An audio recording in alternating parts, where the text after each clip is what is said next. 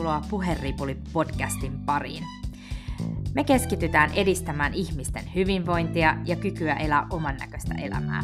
Mä oon Hanna ja mun kanssa tätä podcastia tekee Niina.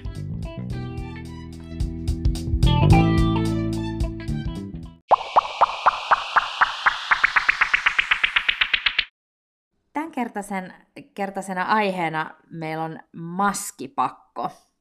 Ja näin kun ollaan keskellä koronaa, niin kyllähän se on muuttanut meidän arkea ja meidän kohtaamisia itse asiassa jo 3 vuotta. Valitettavasti. Niin, 3 vuotta peräkkäin.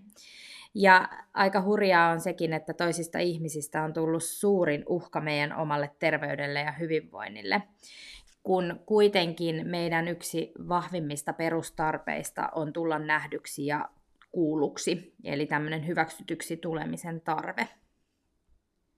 Kyllä.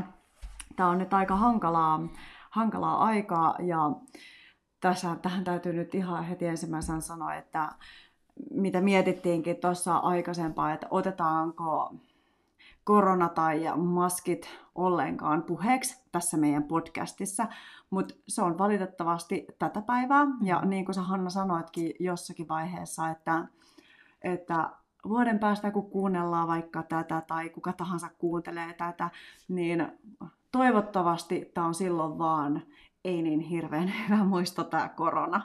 Mutta sitten voi miettiä, että hei, nyt se on, toivottavasti mietitään silloin, että nyt se on selätetty. Mm, kyllä, juuri näin.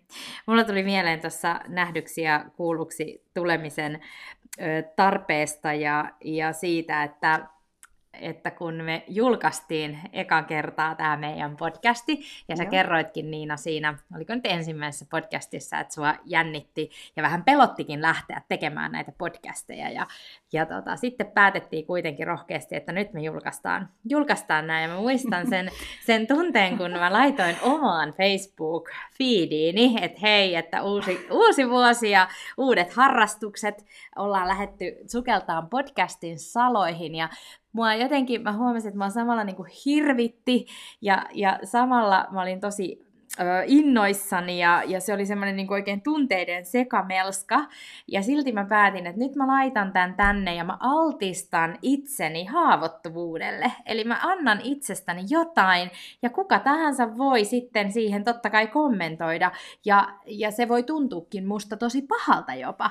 Ja se kokemus, mikä siitä tuli, oli se, että kun ihmiset laitettiin, vau, että tosi hienoa ja ihanaa, että laitetaanpa kuunteluun, niin se oli ihan hirveän liikuttava hetki. Koska sitten se mun pahin pelko, mikä oli, niin sitä ei tullutkaan. No niinpä.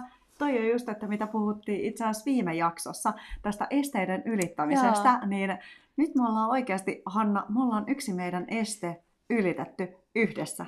Ja nyt me vaan, ja kuinka hyvältä se oikeasti tuntuu, että siitä tulee samalla onnistumisen tunnetta, kun sen esteen ylittää, tai ei se ollut mikään este meille, mutta kuitenkin pieni semmoinen pelottava hidaste ainakin, jos ei muuta.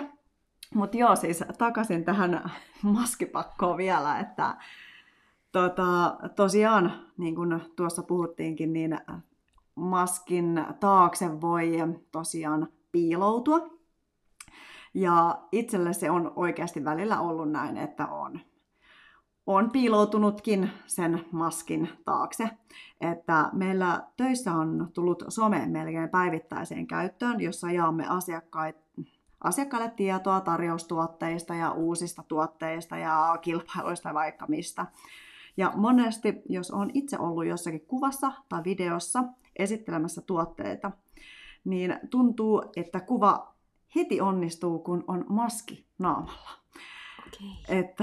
Että siitä tulee vähän semmoinen jopa turvallinen olo välillä, mutta tai että sen taakse niin kuin pääsee piiloon, sen maskin taakse pääsee piiloon. Että siinä on enimmäkseen tietenkin, siinä on aika paljon huonoja puolia tuossa, mutta on siitä hei jotain hyvääkin. Niin koetko sä, että kun sulla on se maski, niin sä et ihan niin kuin näy kokonaisuudessaan muille? No niinpä. Toi on tosi outoa miettiä, että miten se on mennyt nyt tuohon noin, että varmaan sitä ihmiset yrittää jotenkin puolustautua ja keksiä jotain hyvää ihan oikeasti, jopa siitä maskista.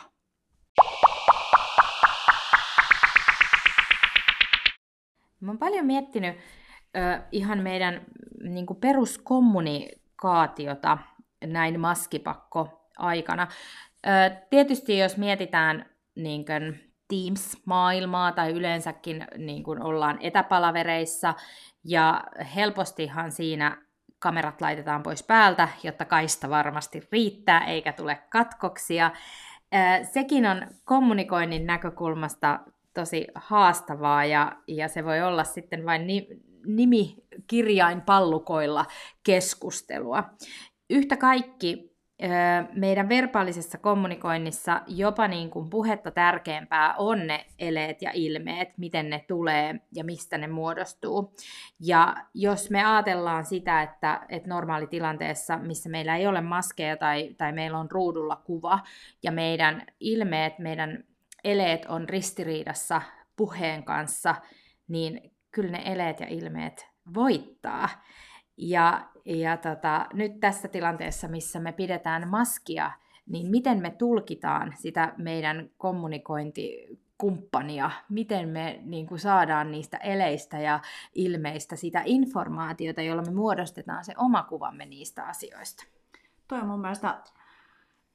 mun mielestä hyvä kysymys, että miten oikeasti me voidaan tulkita toisen ilmettä, mitä me ei nähdä. Et ehkä nyt ollaan opittu vaan siihen, että nähdään milloin ihminen hymyilee. Ollaan opittu siihen, että me nähdään se silmistä tai että vähän maski liikahtaa, kun siellä alla hymyillään.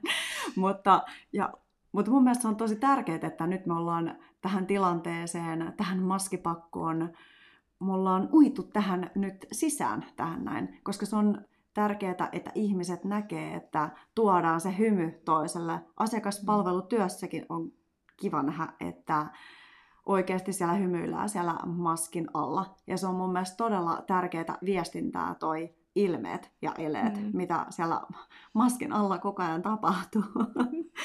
Mutta onhan siinä toki, ei tuohon oikein voi mitään muuta sanoa kuin, että paremmin kyllä pärjättäisiin varmastikin ilman. Joo, ja se mun mielestä maskipakko tuo myös esille meidän äänenkäyttöä. Eli varsinkin nämä FFP2-vahvat maskit niin hyvin paljon imevät ääntä. Ja sitten jos toinen on vielä siellä niin kuin jonkun pleksin takana asiakaspalvelukohtaamisessa ja muuta, niin siinä saa kyllä, kun sä et pysty lukemaan niitä ilmeitä. Ja sä et välttämättä just kuule. Ja sitten joutuu niin kuin kysymään anteeksi, että mitä sanoitkaan. Sitten toiselle saattaa tulla sellainen olo, että sanoinko mä nyt jotain sopimatonta. Eli tulkitaan myös sitä niin kommunikointia ihan eri tavalla. Kyllä. Se on itse asiassa, se tuntuu aika työläältä mun mielestä välillä yrittää lukea just asiakkaita tai muita ihmisiä, kun on maskinaamalla. Tuntuu siltä, että olisi koko ajan jossakin etäpalaverissä, että olisi helpompi käydä keskustelua ihmisen kanssa suoraan kasvotusten, eikä että siinä on maskia tai tietokonetta välissä tai mitä tahansa, se osittain tuntuu mun mielestä oikeasti työläältä. Ja mä ainakin itse tunnustan, että mä tosi paljon niin kuin luen myös niin kuin huulilta. Ja nyt kun on maskit, niin mulla on lähtenyt yksi aistikanava niin kuin pois käytöstä kokonaan, että sekin tekee haastavammaksi sitä ymmärretyksi tulemista ja toisen ymmärtämistä. Kyllä, ja etkä olekin muuten ennen miettinyt niin, tai et ole ehkä ennen miettinytkään sitä, että kuinka paljon sä luet toisen huulilta. Että itselle mulla on ainakin tullut nimenomaan tosta se, että en mä ole ikinä ajatellut sitä asiaa, että lukisi, että ymmärtäisi toista paremmin, koska sä luet huulilta sitä. Että nyt onkin tosi outoa, että mitä ihmettä, että nyt vasta tuo aisti on herännyt, että miten ihmeessä se meneekin näin? On, ja mä huomaan sen nimenomaan silloin, kun me aletaan puhumaan vierailla kielillä, että kommunikointi kääntyykin ruotsiksi, englanniksi tai muuksi kieleksi, niin se ainakin itsellä siitä tulee vielä merkityksellisempi. Totta.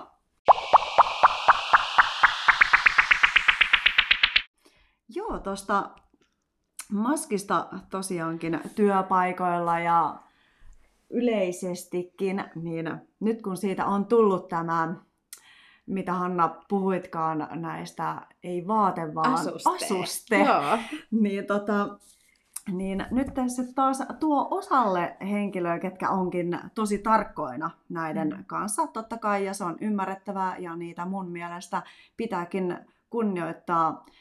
Se on kuitenkin omasta terveydestä on kyse. Niin, osaa käyttää niitä ihan niin kuin 100% prikulleen oikein ja pestään kädet välissä ja niin kuin pitääkin totta kai ja sitä kunnioittain. Ja sitten osa taas, niin kuin joskus olen nähnyt ehkä jossakin kaupassa, että otetaan vähän maskia tuohon sivulle ja otetaan vesihörppyä tai laitetaan suuhun joku purkka tai pastilli tai mikä muu tahansa, niin sitten nämä, ketkä on tosi tarkkoina näiden suhteen, niin saattaakin vähän tosta ottaa vähän niin kuin nokkiinsa jopa, että osa sitten ei käytä niitä 100% oikein. Mutta nämä tuo tässä ehkä, tämä maskipakko ehkä tuo tässä vaiheessa semmoista pientä jopa närää niin sanotusti. Joo, kyllä. Ja mikä on se maskietiketti, mikä meillä on sitten, ja mitkä ovat ne hyväksytyt normit sen maskin käytölle. Ja tuossa katsottiin yhtä jääkiekko-ottelua telkkarista, ja siinä aina sitten välillä, kun oli tauko siellä pelissä, niin kuvattiin toisen joukkueen valmentaja, jolla oli ihan oikeaoppisesti FFP2-maski.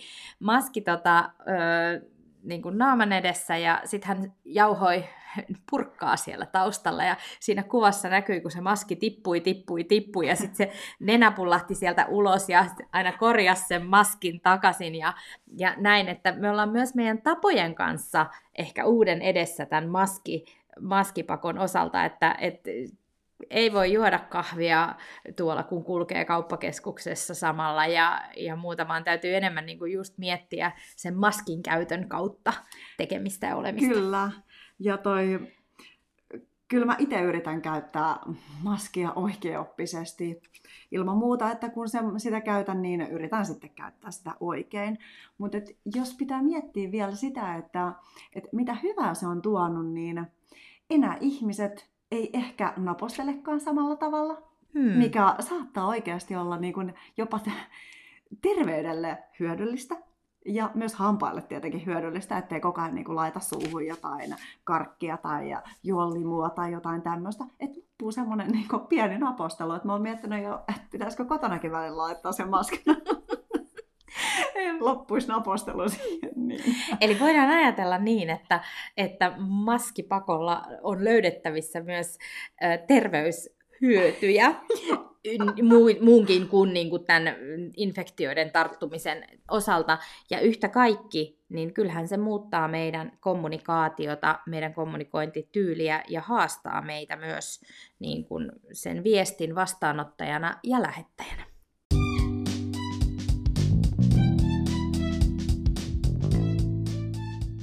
Kiitos kuuntelijoille. Ensi viikolla puhutaankin ystävyydestä, lähestyvän ystävänpäivän kunniaksi. Otamme mielellämme vastaan myös teidän kuuntelijoiden toiveita aiheista, mistä haluaisit kuulla. Ehdota ja anna meille myös palautetta podcastista.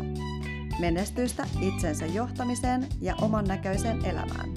Ensi viikkoon, moi moi!